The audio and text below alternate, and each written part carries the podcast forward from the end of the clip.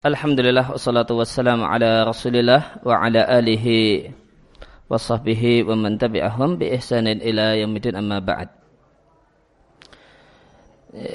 Kaum muslimin rahimani wa rahimakumullah kembali kita lanjutkan membaca uh, Wasail Mufidah lil Hayati Sa'idah karya Ibnu Sa'di rahimallahu taala. Terakhir kita pada poin inna du'a muqarinun lil amal Ya, sesungguhnya doa itu harus bergandeng dengan aksi. Harus bergandeng dengan usaha real untuk mewujudkan doa. Ya, adalah doa yang tidak benar orang yang semata-mata berdoa namun tanpa ya, melakukan usaha apa pun sebagaimana yang selaras dengan doanya. Qala al-mu'allif rahimallahu taala fal abdu yajtahidu fi ma yanfa'uhu fid dini wad dunya. Maka seorang hamba hendaknya bersungguh-sungguh berjerih payah untuk melakukan hal-hal yang manfaat di dunia untuk akhiratnya, untuk agamanya dan untuk dunianya.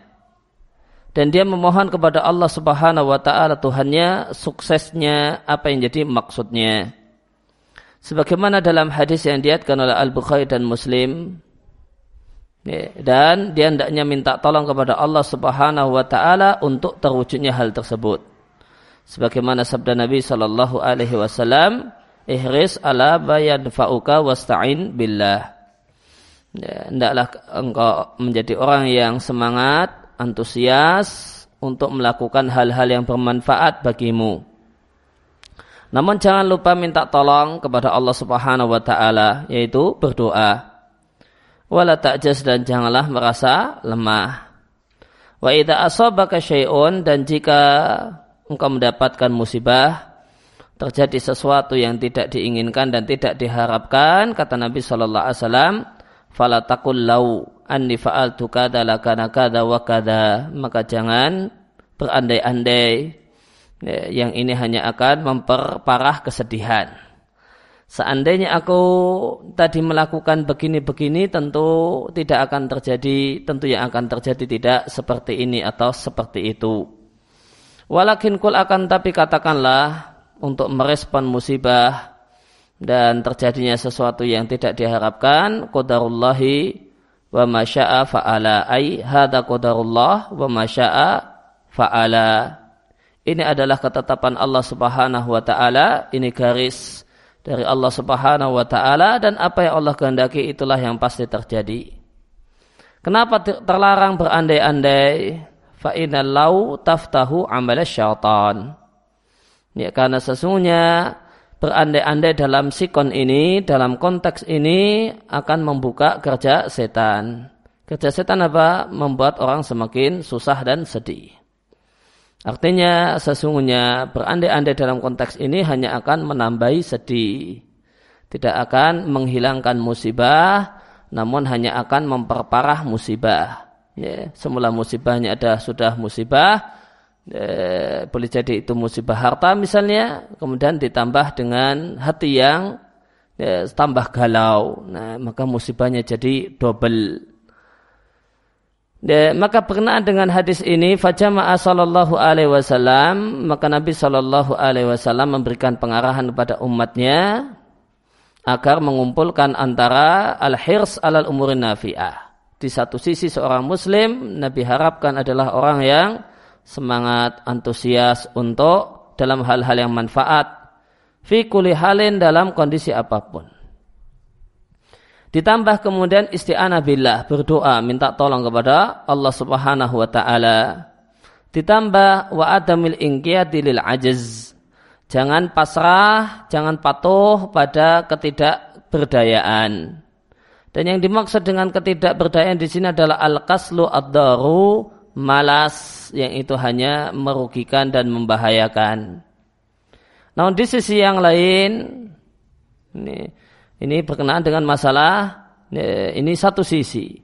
Satu sisi isinya tiga poin. Semangat, kemudian berdoa, dan tidak menuruti ya, keinginan atau jiwa yang cenderung enak-enak, leha-leha, dan malas-malas.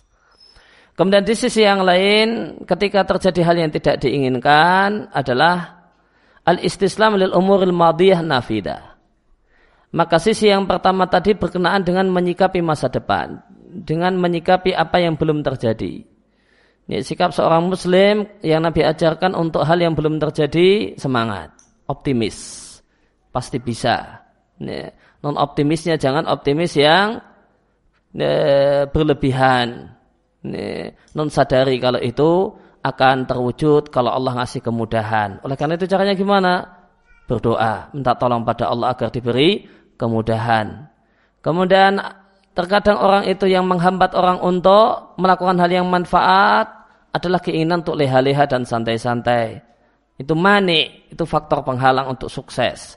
Faktor penghalang untuk berhasil. Jangan dituruti. Nah, ini sikap tiga poin sikap seorang muslim yang Nabi ajarkan untuk menyingkapi apa yang belum terjadi. Ini apa yang belum terjadi. Satu sikap yang sangat-sangat ideal. Kemudian eh, di sisi yang lain Nabi mengajarkan sikap untuk perkara yang telah terjadi. Al-istislam lil umur madiyah an-nafidah. Maka kita ya ya sudah pasrah untuk perkara-perkara yang sudah madiyah terjadi anafidah yang telah terjadi yang telah berlalu dan itu telah terjadi yang tidak mungkin tidak ya, mungkin kemudian berubah tidak mungkin hilang ya sudah ya, pasrah saja dalam pengertian ya sudah yang terjadi pasti terjadi ya sudah terjadi ya diambil pelajarannya diambil hikmahnya nggak usah di diandai-andai diandai-andai yang ini hanya akan memperparah musibah. Kemudian e, ketika berkenaan dengan apa yang telah terjadi dan telah berlalu wa musyahadati qada'illahi wa qadarihi. Kita e, kita sikapi dengan musyahadah pengakuan bahasanya inilah qada, inilah ketentuan dan takdir Allah Subhanahu wa taala. Nah, ini uh, karakter dan karakter yang mau dibangun oleh Nabi Shallallahu Alaihi Wasallam yang Nabi inginkan ada pada umatnya ya, menjadi orang yang optimis berkenaan dengan apa yang belum terjadi dan apa yang telah terjadi yang itu sebenarnya sudah diusahakan namun ternyata tidak sesuai dengan apa yang diharapkan ya, maka tidak maka jangan uh, terbelenggu dengan masa lalu ya, jangan terbelenggu dengan kesedihan ya, hilangkan kesedihan dengan uh, dengan pasrah kepada takdir Allah Subhanahu wa taala. Ini garis dari Allah Subhanahu wa taala ya, yang ya memang jika ditakdirkan demikian maka demikian. Maka seorang muslim diperintahkan untuk berdalil dengan takdir berkenaan dengan musibah. Namun tidak boleh berdalil dengan takdir berkenaan dengan maksiat.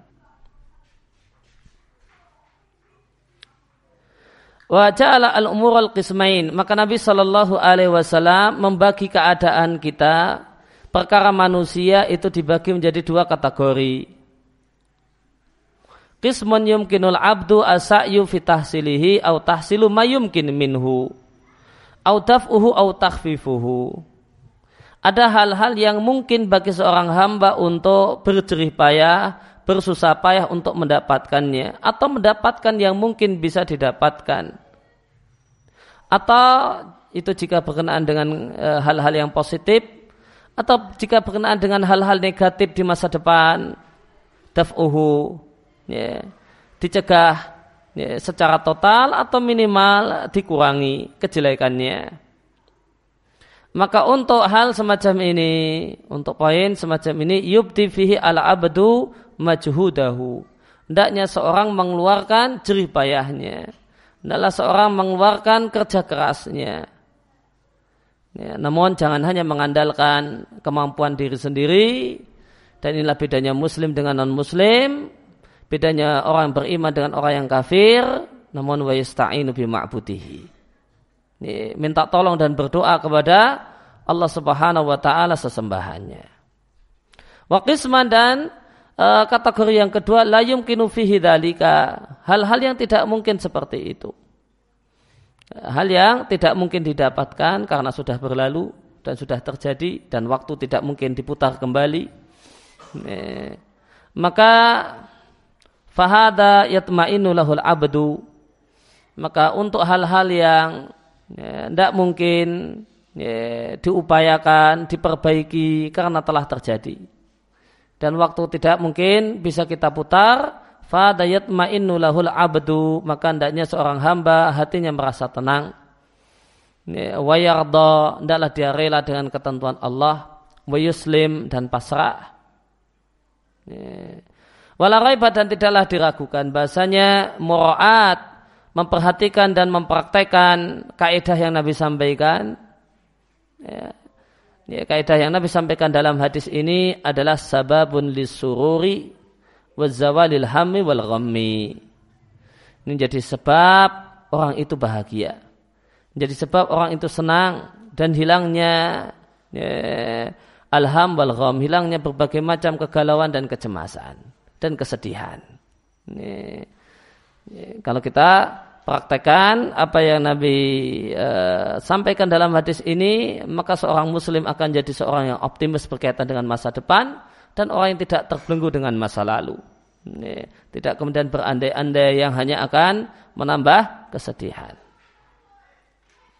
Ya, karena Nabi uh, bagi keadaan kita dan apa yang terjadi pada diri kita menjadi atau perkara kita itu ada dua macam jika itu berkenaan dengan hal-hal yang positif adalah sesuatu yang mungkin kita dapatkan secara, secara utuh atau ya kalau tidak utuh ya, ya bisa kita dapatkan sebisa yang bisa kita dapatkan. Kalau itu berkenaan dengan hal-hal negatif yang mungkin terjadi di masa depan, ya, maka kita diperintahkan untuk supaya e, mencegahnya secara total atau meminimalisir kejelekan dan hal negatif yang akan terjadi.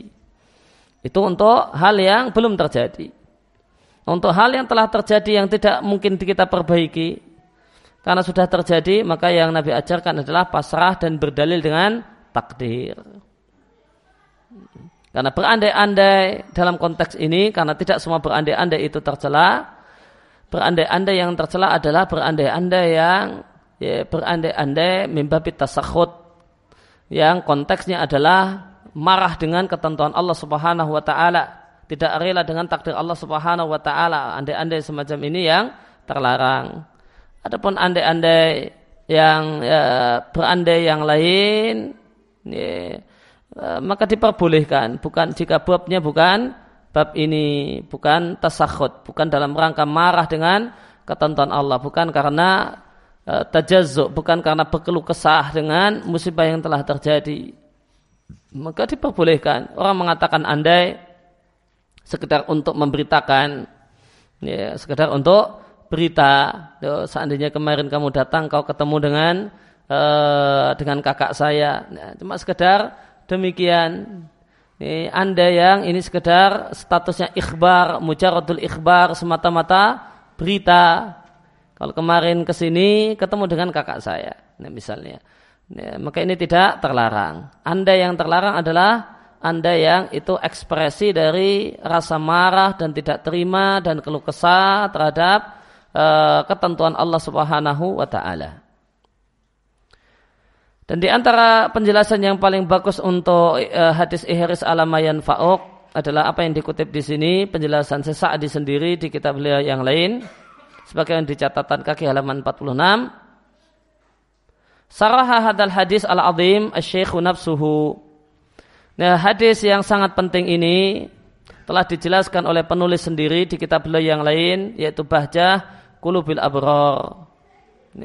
Satu buku kumpulan hadis yang terdiri dari 99 hadis yang uh, menurut Sahih Sa'di adalah hadis Jawami Kalim. Ini hadis Jawami Kalim. Maka Eh, hadis-hadis uh, ada hadis-hadis yang namanya Jawami Kalim hadis-hadis yang redaksinya itu singkat namun mengandung muatan pesan yang sangat mendalam dan sangat lebar. Ini. Maka hadis-hadis ini kemudian oleh para ulama berusaha untuk dikumpulkan. Ya, uh, kemudian uh, termasuk yang pertama untuk mengumpulkan adalah Ibnu Salah Asy-Syafi'i. Beliau kumpulkan sekian hadis. Kemudian setelah itu apa yang dikumpulkan oleh Ibnu Salah Asy-Syafi'i kemudian dilengkapi. Kemudian dilengkapi oleh An-Nawawi di Arba'in Nawawiyah. Sehingga menjadi 42 hadis ya, kemudian dilengkapi lagi oleh Ibnu Rajab Al-Hambali menjadi ditambah sehingga genap menjadi 50 hadis kemudian dicarikan tambahannya lagi oleh Ibnu Sa'di di Bahjah Qulubul Abrar menjadi 99 hadis ya, itu uh, kumpulan hadis-hadis yang uh, redaksinya teranggap singkat, pendek, namun mengandung muatan yang dalam.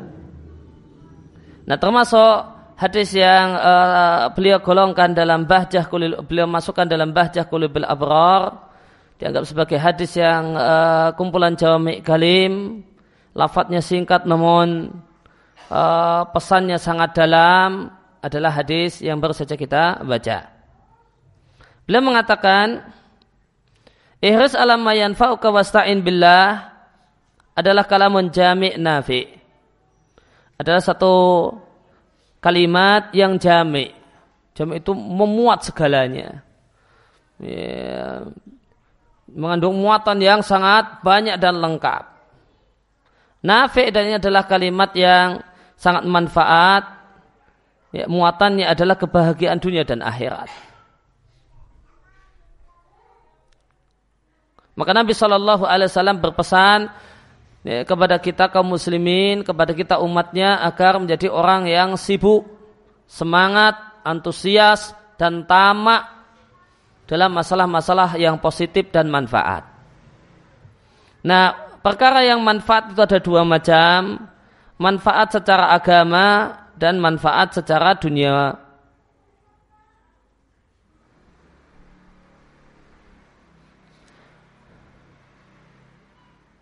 dan seorang hamba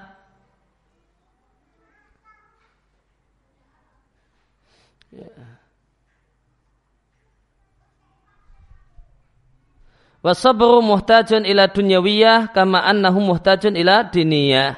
Dan diperlukan kesabaran berkenaan dengan urusan manfaat duniawi sebagaimana diperlukan kesabaran untuk mewujudkan manfaat agama. Maka poros kebahagiaan seorang hamba dan poros agar dia mendapatkan dia adalah seorang mendapatkan taufik dari Allah Subhanahu wa taala adalah al-hirs wal istihad. Ya, adalah antusias dan serius dan bersungguh-sungguh untuk mewujudkan hal yang manfaat ditambah dengan berdoa dan minta tolong kepada Allah Subhanahu wa taala. Dan hal yang manfaat dari tinjauan agama intinya adalah dua hal. Tarji ila amrain. Intinya ber, kembali kepada dua hal itu. Terjemah bebasnya intinya adalah ada dua poin. Yang pertama adalah ilmu yang manfaat dan amal dan kegiatan serta aktivitas yang manfaat. Dan aktivitas yang manfaat adalah amalun saleh. Ya. maka hal yang manfaat berkenaan dengan agama dengan akhirat itu boleh jadi pengetahuan-pengetahuan yang manfaat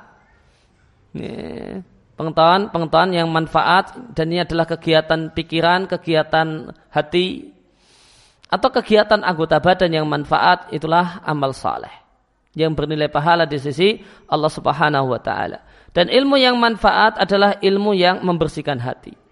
Ini, pengetahuan yang dengan kita mendapatkan pengetahuan tersebut maka hati akan bersih, bersih dari kemusyrikan, ya, Eh, bersih dari kemudian uh, bersemangat untuk kemudian itibak kepada selain Nabi bersih sehingga hatinya keinginannya adalah bagaimanakah mengikuti Nabi. Kemudian bersih hatinya dari hal-hal yang merusak hati dan berupa penyakit-penyakit hati.